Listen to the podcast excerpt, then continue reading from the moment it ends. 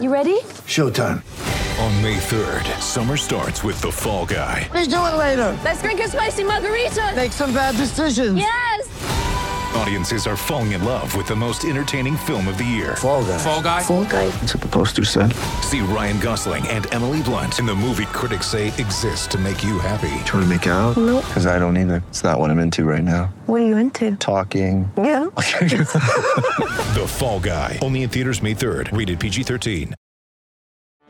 Get ready for the greatest roast of all time the Roast of Tom Brady, a Netflix live event happening May 5th. Hosted by Kevin Hart, the seven time world champion gets his cleats held to the fire by famous friends and frenemies on an unforgettable night where everything is fair game.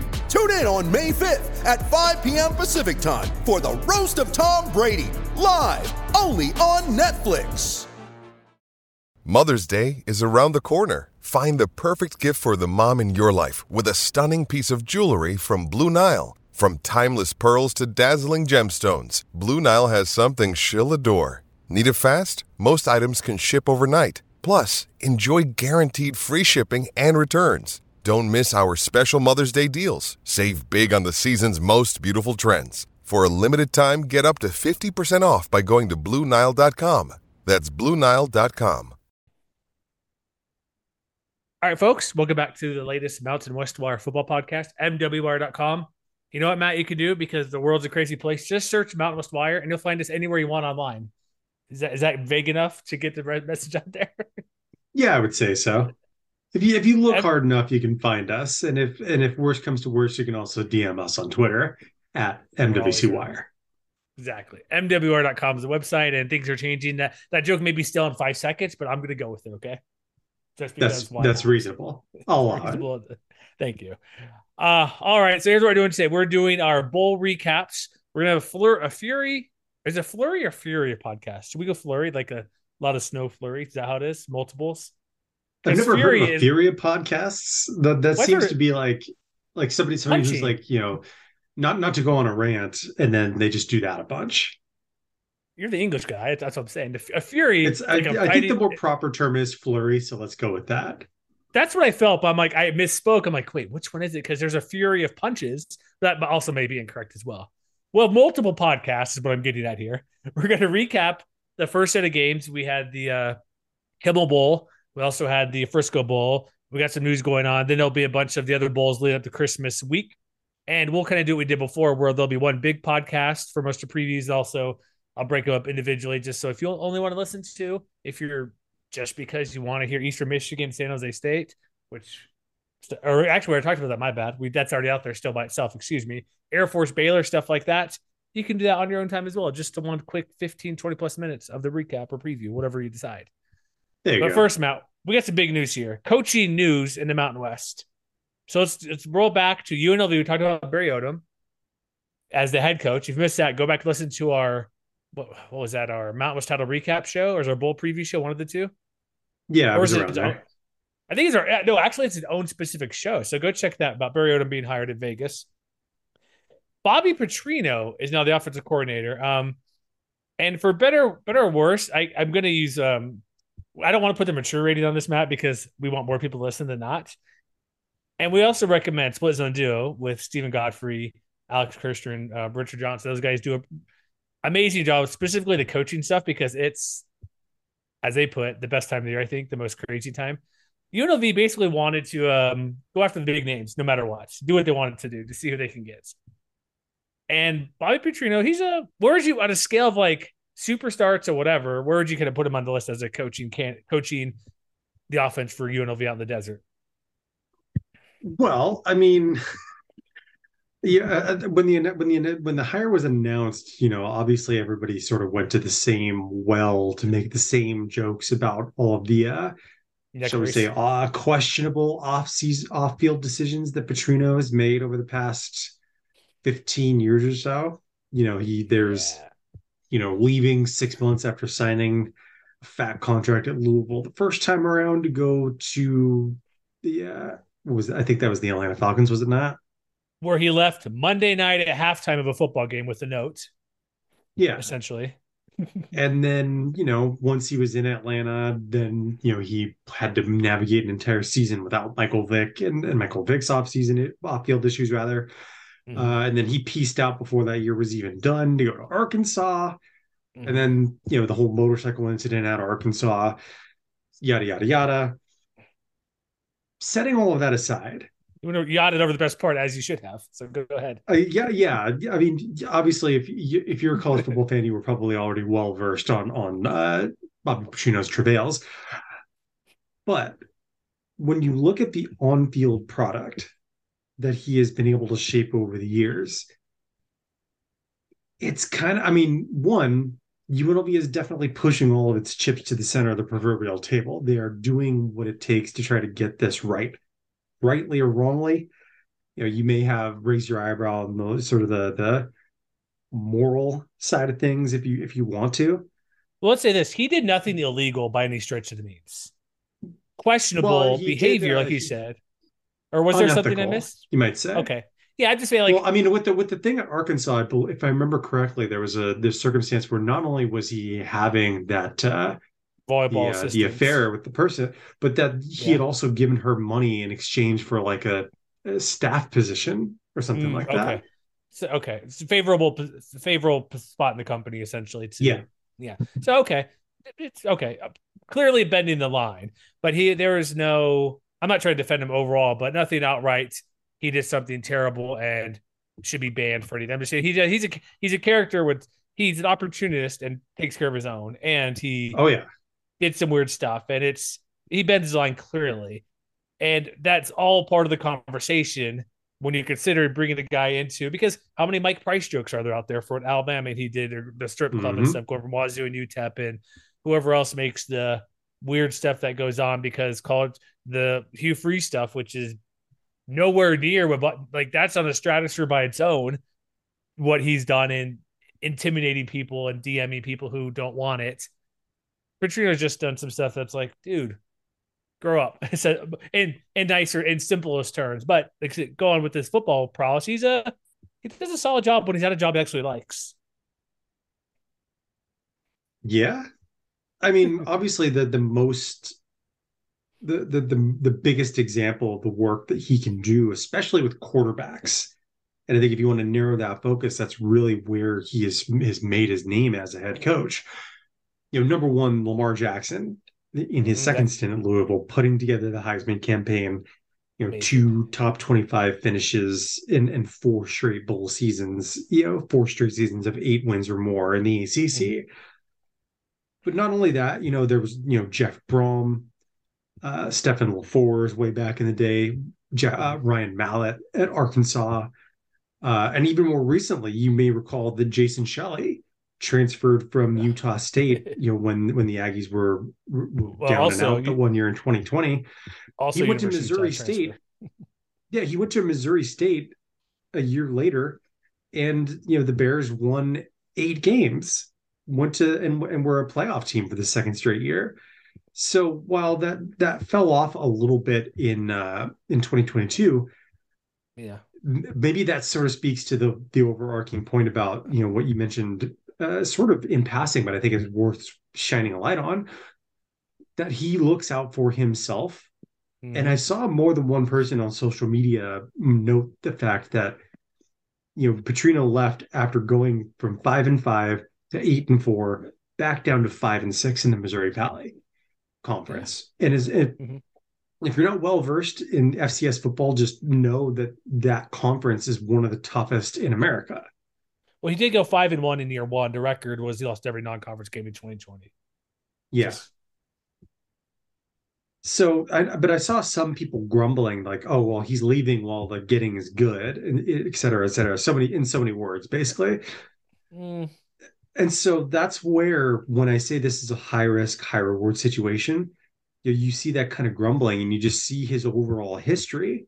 You know, one, he hasn't been an offensive coordinator anywhere since 2002.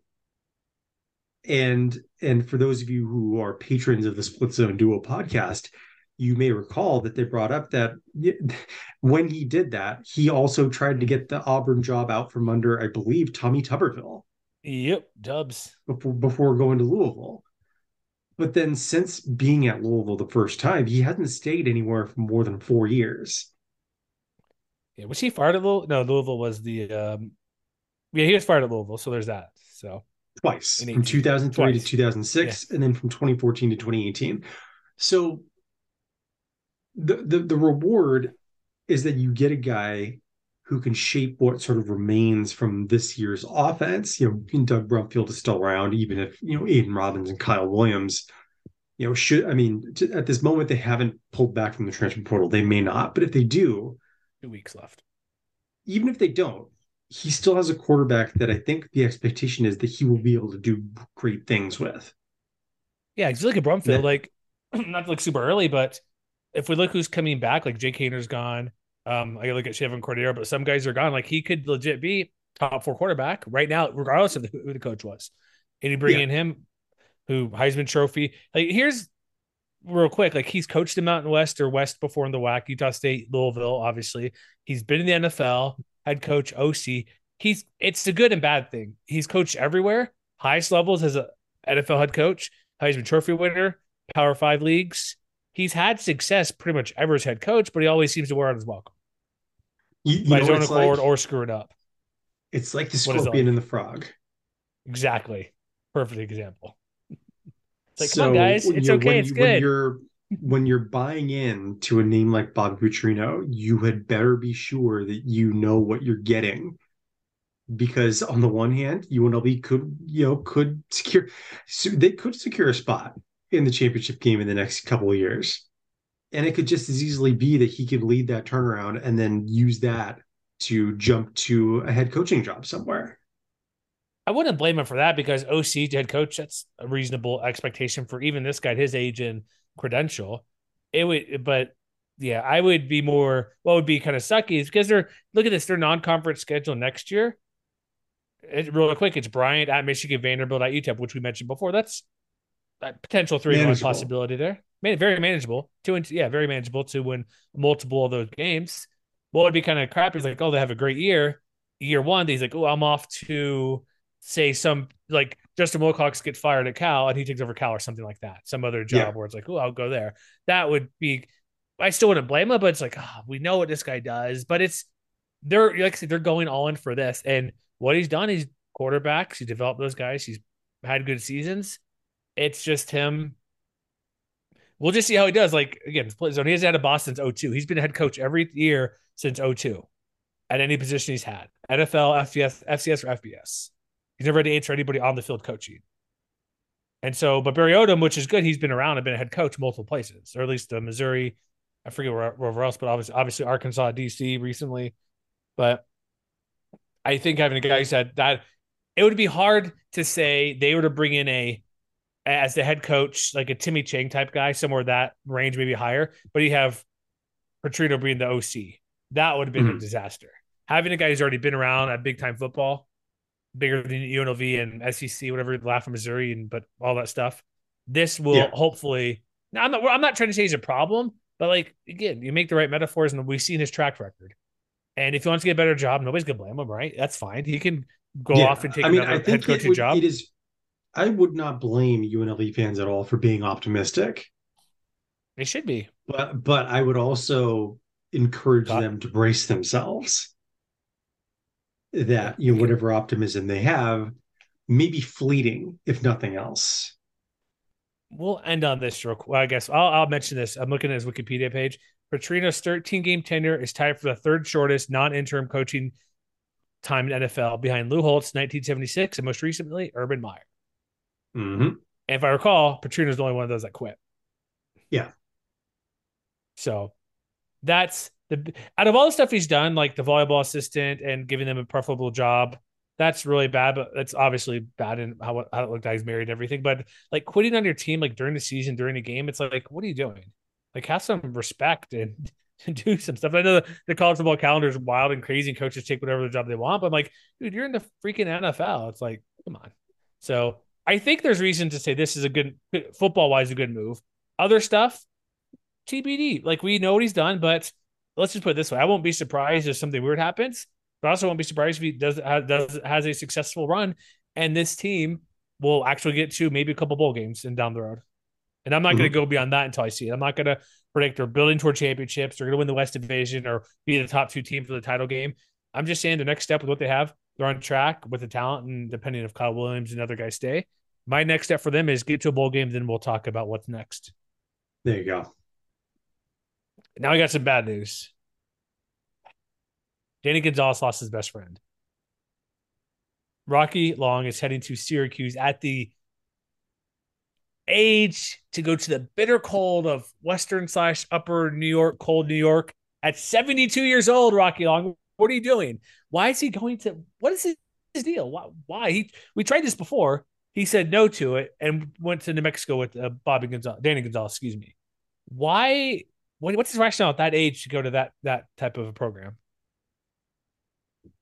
I mean, I have to think he just wanted the challenge, and maybe Yeah. that Dino, and maybe that Dino Babers, who tried, who as you mentioned, tried to hire him for the same job two years Two years prior. You know, the, my understanding from the from the digging that I did, as far as like a lot of the moving pieces, and this involves a lot more than just New Mexico. Like if you if you go out there, I know that there's an article on uh, at the Athletic from Mitch Sherman, I believe, on uh, the guy that Rocky Long is replacing at Syracuse, Tony White, left for the same job uh, at Nebraska to work under Matt Rhule.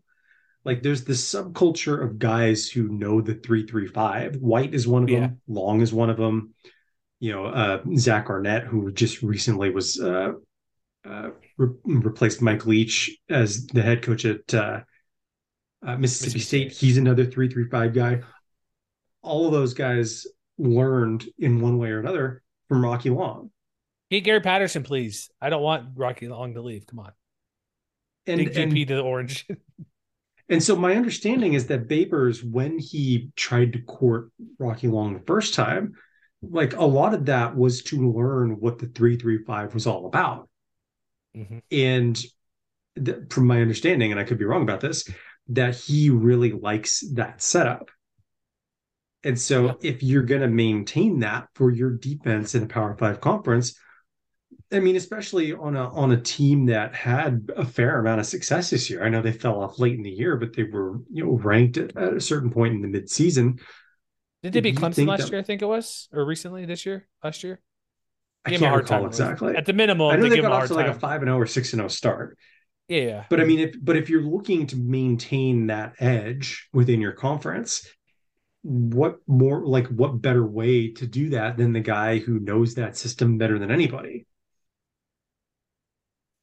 Yeah, it's just the things, conversations I've had with people. This just seems like because there was, I don't know how legit, but BYU, there's some sort of interest in Rocky Long, but there's obviously hatred and going back to the his playing days, coaching back in the Wacker Mountain West Mhm. against BYU years ago.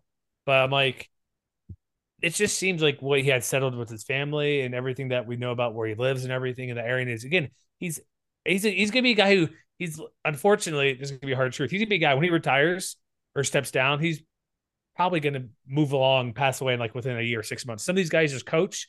It's like didn't Bear Bryant happen to him? Like as soon as he's done coaching, he basically died within a year because he's done, nothing to do. Like those like guys just coach. Like it's, there's people that do that. They work and work and work until whatever age and I ain't nothing to do, and then they just whatever happens, you're like, I'm done, essentially, unfortunately. But I could see him being a guy who coaches however many more years, could be five, could be 10. I don't know. You've seen guys up there in age, but then that's his life, which is great. It just seemed like, and most the assumption was his last stop was to help his buddy Danny in Albuquerque to get that program closer to what it was. And he was getting close this past year. Like the defense was getting, was pretty good, above average.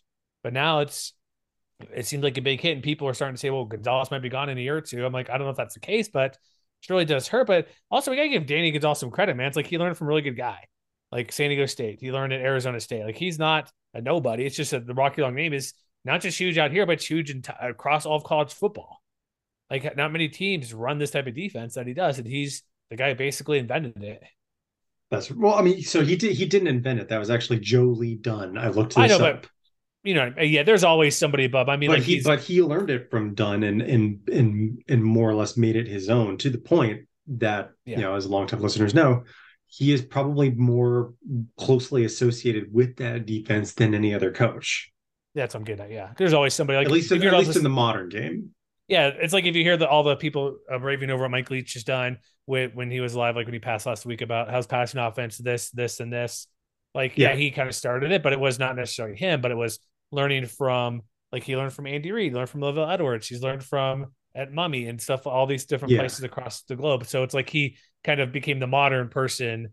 Like Rocky Long and Mike Leach are kind of the same type of guy when you think about what they kind of presented in college football on the opposite sides of the ball. Yeah. But what are they going to do now? What's the coordinator thought? Like, what is Danny Gonzalez going to do? Like, what does it mean for Lobos? Because it's not great. I don't think it's dire. Mm-hmm. It, it again, I think it's more of a name thing. I think a little bit, but having that experience on hand, it's tough to replace. Like, there's nobody out there. Again, I jokingly go get Gary Patterson to come run it, but he's not doing anything, and I wouldn't want him to touch a college football field of recruiting to save my life. So, Oh, I don't know, man. I think it might be dire. you think you think it's that bad losing Rocky Long? Who's okay? So let's let's assume that they want to they want to like promote from within. Who's the obvious name that's going to have cachet? Well, nobody's gonna have the cachet Sam, so it doesn't. That's not that's not the question to ask. Like that, And there's nobody. There's nobody that has that outside or inside. and and how many people out there are running the 335 that New Mexico would be able to afford to bring in? That's a good point.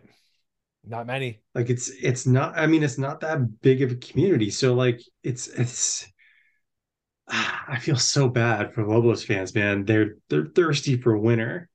And you know, we already knew that they were losing players on the field to the transfer portal, to the NFL draft, things like that. And it's just, you know, the one strength that they had, one relative strength that the, this team had, uh, you know, this year and last, they're basically starting from scratch because both the veteran talent and the young talent are out the door. And yeah, I mean, I don't know where I don't know where they go from here. I mean, I'm I'm willing to play the wait and see game, but I do think that there's a lot of pressure on Gonzalez to figure this out sooner rather than later now. Do you think it matters that he over over doubled his salary? Because it's reported about seven hundred thousand, and the highest assisted on UNM staff, which I assume would be long, was three hundred k. Do you think at that age money played a big played a big part, even though it's over doubling it? Yeah, probably. I'm just, I figured it would. I'm just trying to figure things out. I, oh man, I don't know, but Gonzalez knows what he's doing. He's not a dummy, but again, the experience having that guy, he's been a head coach. Maybe that's all is. He's like, it's a mentor thing, kind of. I'm gonna come help my buddy out. I'm gonna lean on. He's gonna lean on me for all this stuff, and maybe he felt he learned a lot. But like, your team's not very good still. So I don't. We'll see who they hire and bring in. But like, who are you gonna get? Like, you're right. Like the defense line coach from Mississippi State, like under Zach Arnett now, it's like he played. You're gonna get somebody from former Gary Patterson staff at TCU, wherever they're spread across. You're gonna get somebody from the Aztecs, like linebackers coach, to come over to be the DC. I'm not sure. Like, there's more teams that run a three three five, but I'm trying to think like I don't know that many off the top of my head, but there's not a ton. It's not as dire as getting a triple option coach, like what you're gonna do if you need to go to an academy or whatever they're gonna do for those type of coaches. But it's not much work, not much better. To if Mhm. assuming, which I would assume right the right rightfully they should be running that same defense, just because uniqueness of what you can do within the different options it presents against other offenses. Yeah. So I don't know, man. It's um this okay, so when you think of Gonzalez really quick, we'll get to the bull stuff. Like is he this is year three coming up for him, correct? So he had the COVID year. This was year three. So this is going into year four. Does New Mexico even have the money to get rid of him if he doesn't if he doesn't get to like four wins this year? I mean, Are they gonna that I wouldn't know off the top of my head. Trying to think like what would they let him run the contract out? But but you never let a contract run out But I- because that's bad for. I mean, this is. I mean, yeah. Well, 2023 is actually going to be year. Did you say year four? Because next year is going to be year four. that's what I meant. Coming up was this is year three. Coming up is year four. Oh yeah. Um, I mean, I I won't pretend to know anything about the Lobos' finances in the in their Yeah. athletic department, but I I'll just reiterate what I know I mentioned on this podcast in the past. Bob Davie made a leap from year three year three to three four. Mhm. So, I mean, they they've got to show some progress. Otherwise, Yeah, I think we're it's going to be really, really hard to keep them. Yeah, we're gonna have some articles about kind of portal stuff needs. What New Mexico really needs, they need some sort of offense. Like this is not a breakdown Lobo show. We can do that later, just kind of some random off season stuff. But The quarterback's been like they're the team where we started the Quinter back over a decade ago. I'm like they are, which is the five quarterbacks in one game, which they've done before or throughout the season. There's Mhm. a reason we make that joke and bring it up because it's been so long, going back to whole freaking Gauchi who could pretend to who couldn't pretend to throw to save his life, and they brought in the running quarterback and the throwing quarterback on multiple downs during that time back in long time ago. They literally need to reinvent offense, but I don't know. It's the it, it's tough to figure out, and it, this a longer conversation down the road. But it's right when they make progress, even though they, lose guys to portal, they lost guys coming into the season. They had guys who were leaving. They still had a top forty-five defense for a team that was and ultimately not did what they were winless in conference. Correct? I think 0 and 8. So a team that had a defense that showed resistance and held pretty good scoring teams to not not an absurd amount of numbers, but they couldn't even keep pace. So I don't know what portal stuff they can do, what NIL stuff they can do. Is there a hatch green chili there in Albuquerque? Could that be a thing? Can that is there a big is there is there big hatch, big chili hatch to help the Lobos out there? I'm just saying it's I think the defense will be okay. It's still gonna be a hit, but I think the offense is where again, I'm the offensive guy apparently, we all know, but that's clearly this sticking point for them being abysmal at the moment. Mhm. Anything else to add? Anything else? Are we off to uh happiness because we had 2 and 0 for week one of bowl series? Yeah, I think we can turn to more uh, positive developments across the Mountain West. Mother's Day is around the corner. Find the perfect gift for the mom in your life with a stunning piece of jewelry from Blue Nile. From timeless pearls to dazzling gemstones, Blue Nile has something she'll adore. Need it fast? Most items can ship overnight. Plus, enjoy guaranteed free shipping and returns. Don't miss our special Mother's Day deals. Save big on the season's most beautiful trends. For a limited time, get up to 50% off by going to BlueNile.com. That's BlueNile.com. When you need mealtime inspiration, it's worth shopping Kroger, where you'll find over 30,000 mouthwatering choices that excite your inner foodie. And no matter what tasty choice you make, you'll enjoy our everyday low prices, plus extra ways to save, like digital coupons worth over $600 each week. You can also save up to $1 off per gallon at the pump with fuel points. More savings and more inspiring flavors make shopping Kroger worth it every time. Kroger, fresh for everyone. Fuel restrictions apply. It's only a kick, a jump, a block. It's only a serve. It's only a tackle, a run. It's only for the fans. After all, it's only pressure. You got this. Adidas.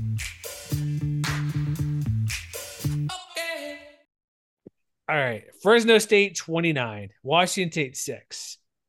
Um, did you watch the bowl game in its entirety live, essentially? I did. I saw awful announcements from other places, kind of. Uh, I don't know if they're complaining, but at least wrote about Kimmel taking over the bowl game. Did you care about that?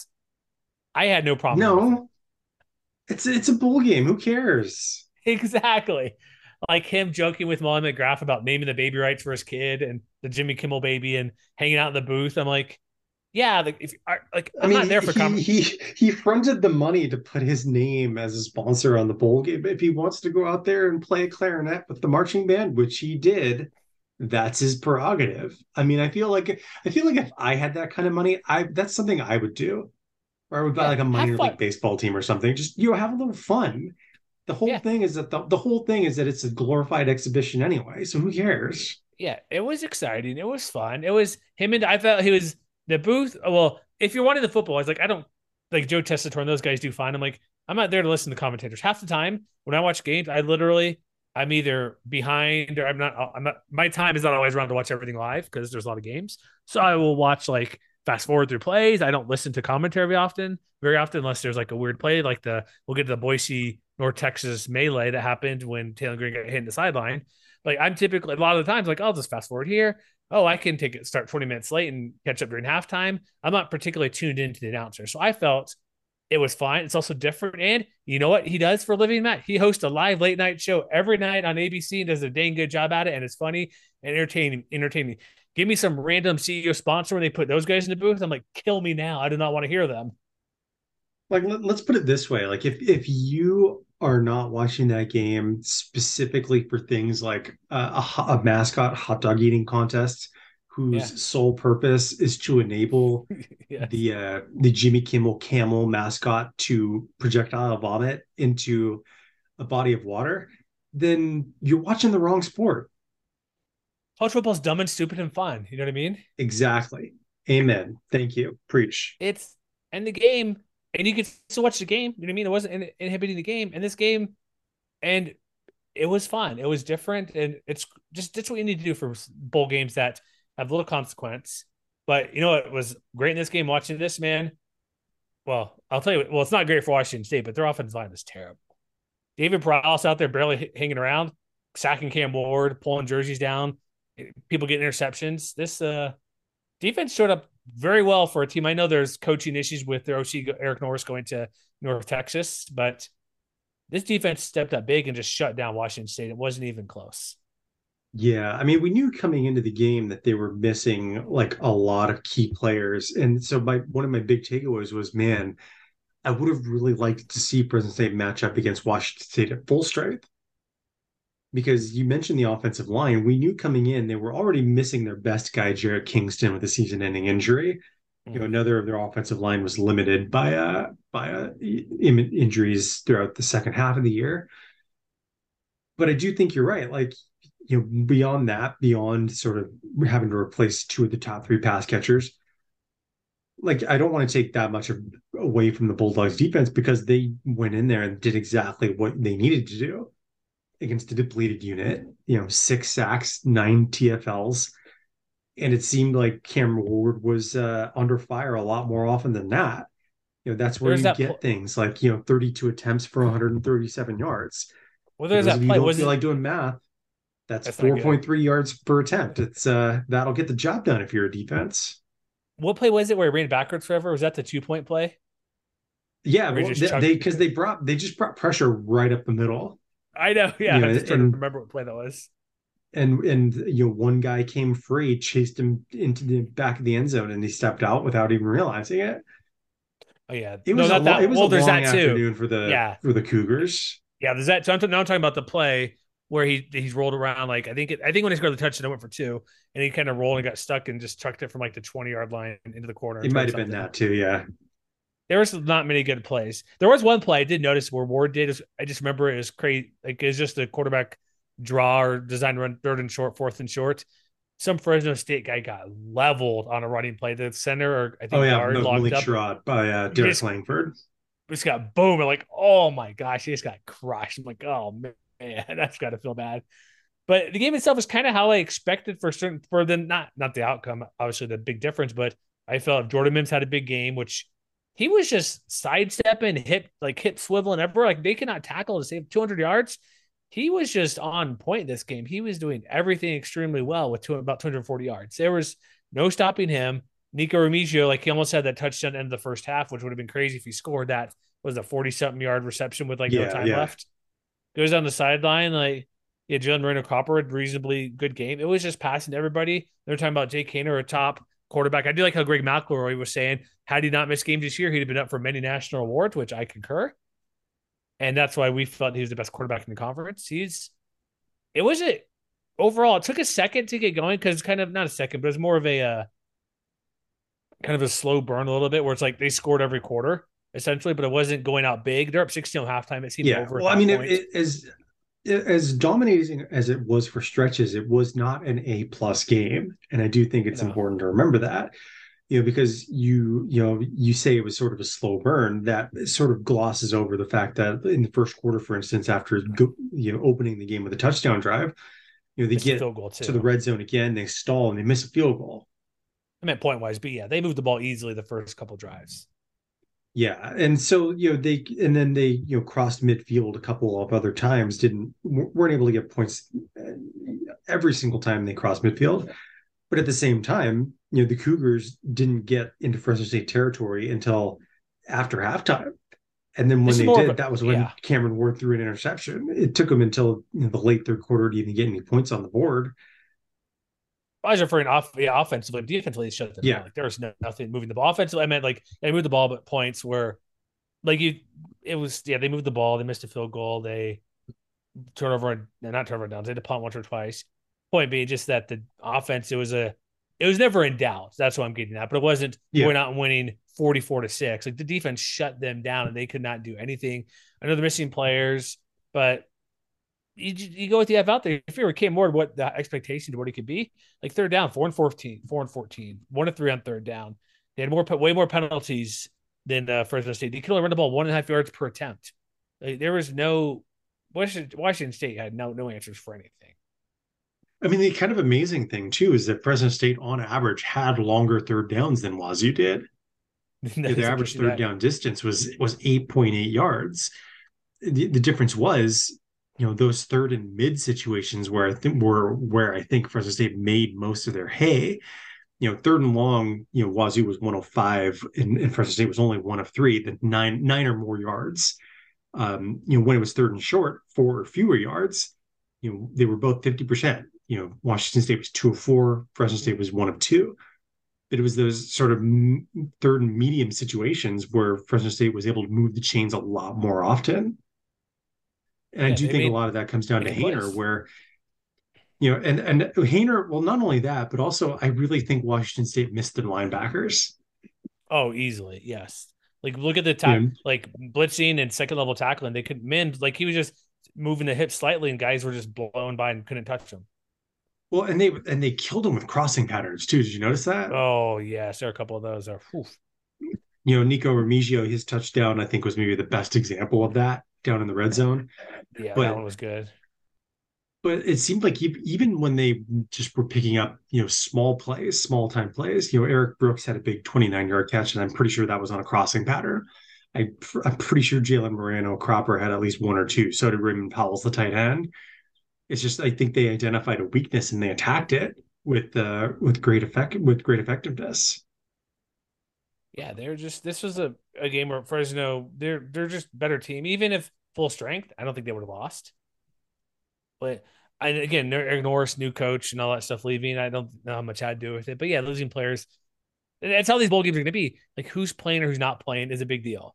And would it make Yeah. a difference? Maybe, maybe not. But you play with what you have, and that's why it's kind of hard when we preview some of these games. It's like, okay, who's playing? Who's healthy? Like Perales, we weren't sure he was going to play, and he had two sacks in in the game, and he played quite well. That first sack was a dead on hit. They had nine nine TFL, six sacks on the game, the whole team. Like defense, like Evan Williams had a huge sack in this game. Like there were plenty of guys who were making plays. Um, oh, sorry, Perales. I was looking at Bridges. Sorry, Perales had one sack. Excuse me. Bridges had the two two sacks. But like the one Perales had was like, I'm like, I'm like, oh, he's out there and ran straight through and just boom, rolled up and just took out Cam Ward. And Cam Lockridge had a sack. My guy who I picked to win the title game MVP defensively played well. Just got to bring that Mhm. up every now and then. And Fresno was only missing one player. Were they missing Evan Williams? Correct? Was he the one guy out? Or no, not Evan Williams. Um, shoot, who's this DB out for Fresno? Wasn't there one out? Are you talking about Braylon Lux? So, maybe. I for some reason I thought Evan Williams. I'm like, I mean, they had injuries throughout the year, but as far as recent guys, Perales was the big name who, who came back and played in this game. Maybe I'm just spacing. Maybe I just thought for some reason. I don't know. That's my bad. Anything else to add about this game? Like Haener goes down to big win. Oh, we should mention what was it on ESPN they put out there? This is the first time a team is one and four to get to ten wins. Was that Mhm. the correct stat I saw? That is so correct. kudos for them for that. Remember, this team lost to UConn, folks. Just saying. Sorry to bring That that is a thing that happened, and I watched it happen, so I can Hey. confirm. Also, UConn went to a bowl game, so there's that. It wasn't a ter- as terrible as loss as we thought. That's true. So I assume you agree with the Jeff Tedford hired second time around. Yeah, I mean, I wrote the Deep culpa cut. years ago. I'm good. I'm good. it's all good. Anything else to add about the game, or should we move on to the Frisco Bowl? Uh, now we can move on. Um, although, d- d- so you didn't get the chance to watch the Frisco Bowl live, correct? No, so I mi- I watched. No, I, oh, um, no, I didn't watch it till today, and so I also missed So the first eight minutes of it, and I saw the rock climbing thing or something fiasco. Is No, no, no, not rock climbing, not rock climbing. No, not rock climbing. It was rock skipping. rocks. Because what what thing I know, what I should have done though, I start I, st- I started watching when it was 3 because that's when it popped up on my YouTube TV. I should have just downloaded it or gone from the ESPN app to watch from the beginning. But I'm like, oh, that's 3 not a big deal. But so explain that to me because I know games get delayed for whatever reason. Even the Fresno game, like crap, I I had it recorded, but I watched most of it live. But I started half an hour late, and so I No, missed it that was just first you know, it was it was one of those things where you know there was some overlap between I believe it was Southern Miss and Rice in the LendingTree Bowl. yeah, That game because Frank Gore Jr. long. had 500 yards rushing. Come on, you got to show that till the end. That's true.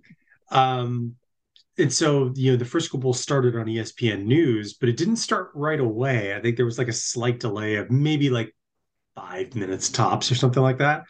It's because some family members pushing the buttons back in the Bristol studios. Like, I got to keep this going. My Could my great yeah. uncle's on here. it might be, but yeah, but it took like five minutes uh, of- of rock skipping, and that was because the ESPN News had been doing like the the O show, you know. yeah. Was so was it So it on was the app? of I'm assuming to watch those- live from the beginning. I'm guessing. Yeah, and so so once the game started, like you know, people who were on ESPN News didn't miss anything. It was just one of those ironic things where everybody was waiting for the game to start, and I think even the Frisco Bowl Twitter account was like, "The game is going to start short. Don't worry, you're not missing anything." Um, They're freaking out. We paid money for this. but- Get us on TV.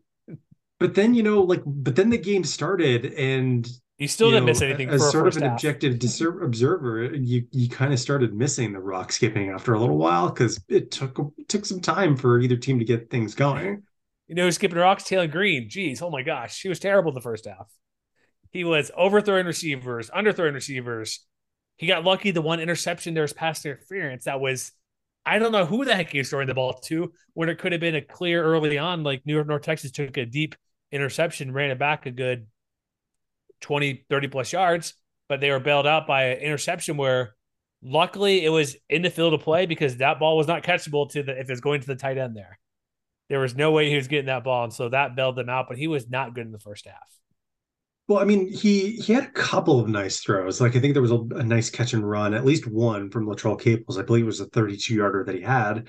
Yeah, but yeah he definitely it, you know it looked early on like he had sort of picked up where he left off in the championship game a week and a half ago. You know six of his first 14 despite those couple of nice chunk plays and it wasn't really until after halftime that things started clicking on that front. And to his credit you know whatever adjustments that the offense made whatever adjustments he was able to make at halftime they worked. Because you know three more chunk plays after halftime i believe he was seven of his last eight down the stretch.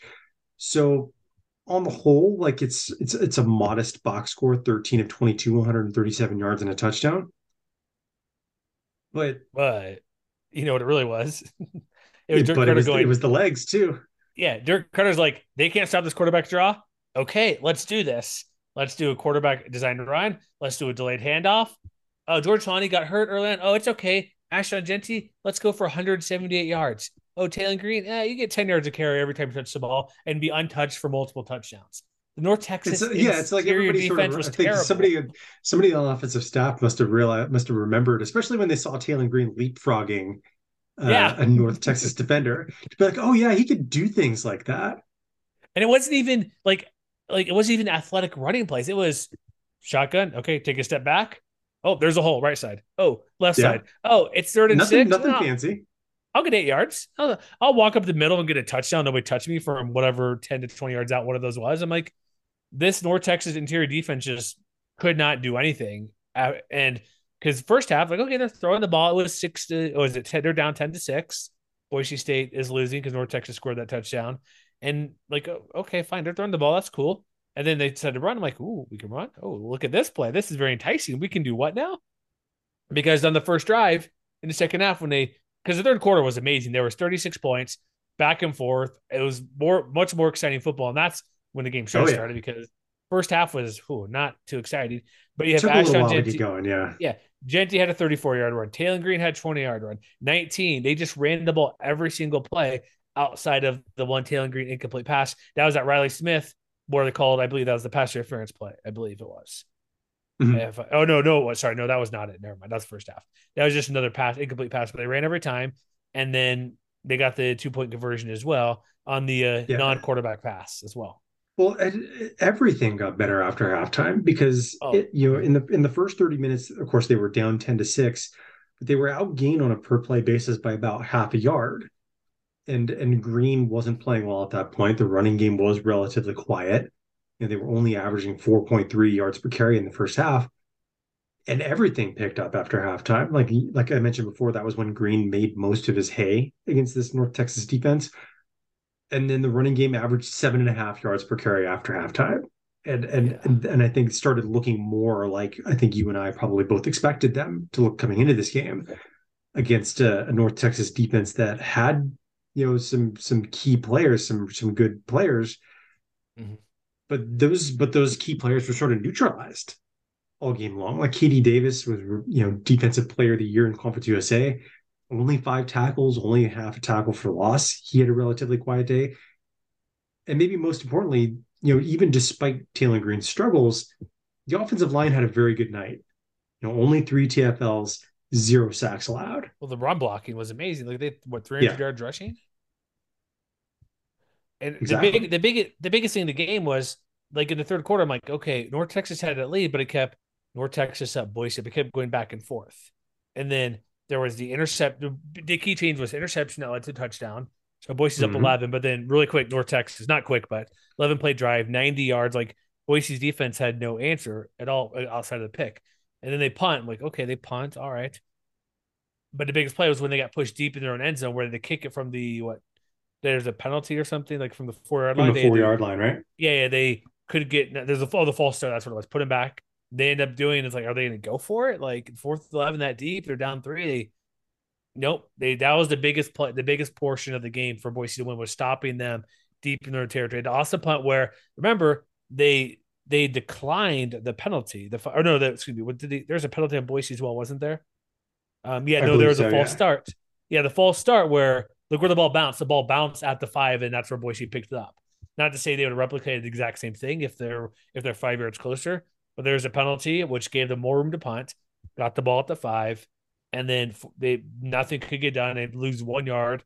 Had a penalty on their own. Had to punt it, and North Texas still had a chance.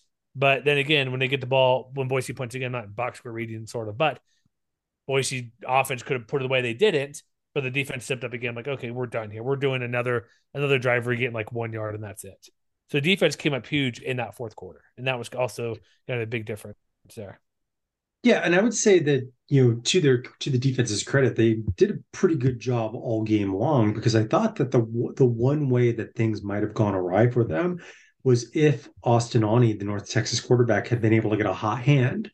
And while he did have a, a handful of like really nice throws, like there was one in particular, I can't remember who it was to, but it was like a it was an unguardable throw. I can't remember which one it was, but it was like a big throw. I think it was the one to ah. Jordan Smart with 53 yards in the first half. But oh, I think, he yeah, he cooked yeah. his defender and it was just like a perfectly thrown ball. But those plays were really few and far between. You know, he did have you know 199 yards worth of big passing plays, but then you look at the final total and he was only 17 of 32 for 238 yards. Well, two picks with the one touchdown, two interceptions. Yeah. They kept, they kept putting Stone Earl to run the ball in the in the ten yard line. Like, what are you doing? We know what play's coming. You're not scoring here. Like, what, what's going on there, North Texas? Yeah. Like, so like like it was so, so obvious. It, I know that uh, you know, especially when it got back or back and forth in the middle of the game. I know a lot of Boise State fans were sort of you know anxious about their defense's ability to keep up, but I think what ultimately caught up to the Mean Green is that they were just a you know really feast or famine in the same way that they were in a lot of different games all year long. And so, you know, while the Broncos did have to hang on a little bit as North Texas put together some scoring drives in a hurry. Yeah. I think on the whole, it was a pretty good defensive effort despite the final score. You know, eight yeah. pass breakups is is I think with sort of the the the stat that tells you everything you need to know. Mm-hmm. Yeah, third quarter was dicey because they kept going back and forth, but it wasn't as if they were going down and they still had to earn a little bit because when they were scoring, they still took outside of what this the six play drive that's pretty quick. They were it wasn't like we're scoring instantly. Oh sorry i'm looking at the wrong yeah. look at the first half. But the second half they were 10 play drive. It took a minute 11 play drive. They weren't going down scoring instantly. They had two short drives a four and a six play drive overall that scored went led to touchdowns. But mm-hmm. they had to work for it a little bit in the second half. But the defense finally figured things out when they got the interception and they made them work for the next drive. And so it just took a second but there was it was just a overall good effort. They needed both sides of the ball to get this win. Like the defense had to make plays because they gone gone score for score. They'd lost because they were down at halftime. Mhm. Boise was worse on third down than North Texas. They're worse on fourth down North Texas. They but they did outgain them, obviously rushing and passing. Or no, excuse me, not even passing. They were not outgained passing. So North Texas got plays. They just couldn't get enough of them. Well, one of the other major differences too is Boise State was much better on first downs, First down and especially on the ground. well. Like you know, th- this is the, maybe the stat of the game more so than the pass breakups. You know, fir- first down rushing attempts, Boise had 26 of them and averaged almost seven and a half yards per carry. And and oh, by the way, Taylen Green was also seven of eight for 80 yards on first downs. Okay, that's that's not bad. No, so yeah, they were they were a little bit lackluster on those money downs, but they were definitely getting things done on early downs, and that is sometimes the edge that you need. anything else to add about this game? Uh, Dirk, yeah, Dirk Koetter stepping down. You have. uh Do we know about George Holani's injury? Because he played and it's kind of a shoulder thing. Is it the same thing bugging him from the Utah State game? Like a. Uh, that would be my guess. I know that he had been somewhat limited down the stretch, you know, and I think we had a question about that during the championship game in particular. hmm So I would I would guess they were sort of hedging their bets as far as you know pushing him any any farther than they had to. Yeah, that's I figured. Like, because he's probably done as well. I'm assuming with his career at Boise State. That makes sense. He might be, yeah. So it'd be unfortunate, but he had a good first in last year, and he'll get a chance next year if he if that's what he decides to do. Because I'm eligibility wise, I'm assuming he has one more year, probably two with red shirt. But who knows what's going on? He's not going to do that. But it's always a weird, like the Oregon, see the Oregon tight end can technically come back in 2025 for a ninth year if he wants to. Yeah, I did see that. oh my goodness. But I think that wraps up for our recap of these bowl games and also doing uh, some big news here. So again, mwwire.com. Find us everywhere, Twitter, Facebook. Uh, we're doing Instagram a touch more, just why not? Because again, you never know. It's going crazy out there. So you can find it on there as well. We're trying to maneuver that because that's something else we haven't done forever. But subscribe to podcasts, Spotify, Apple Music, I guess technically the word. I use Pocket Cast, but find us, let us know how you like it. And we'll be back real soon to talk about the Christmas week slate of games. So we'll see you then.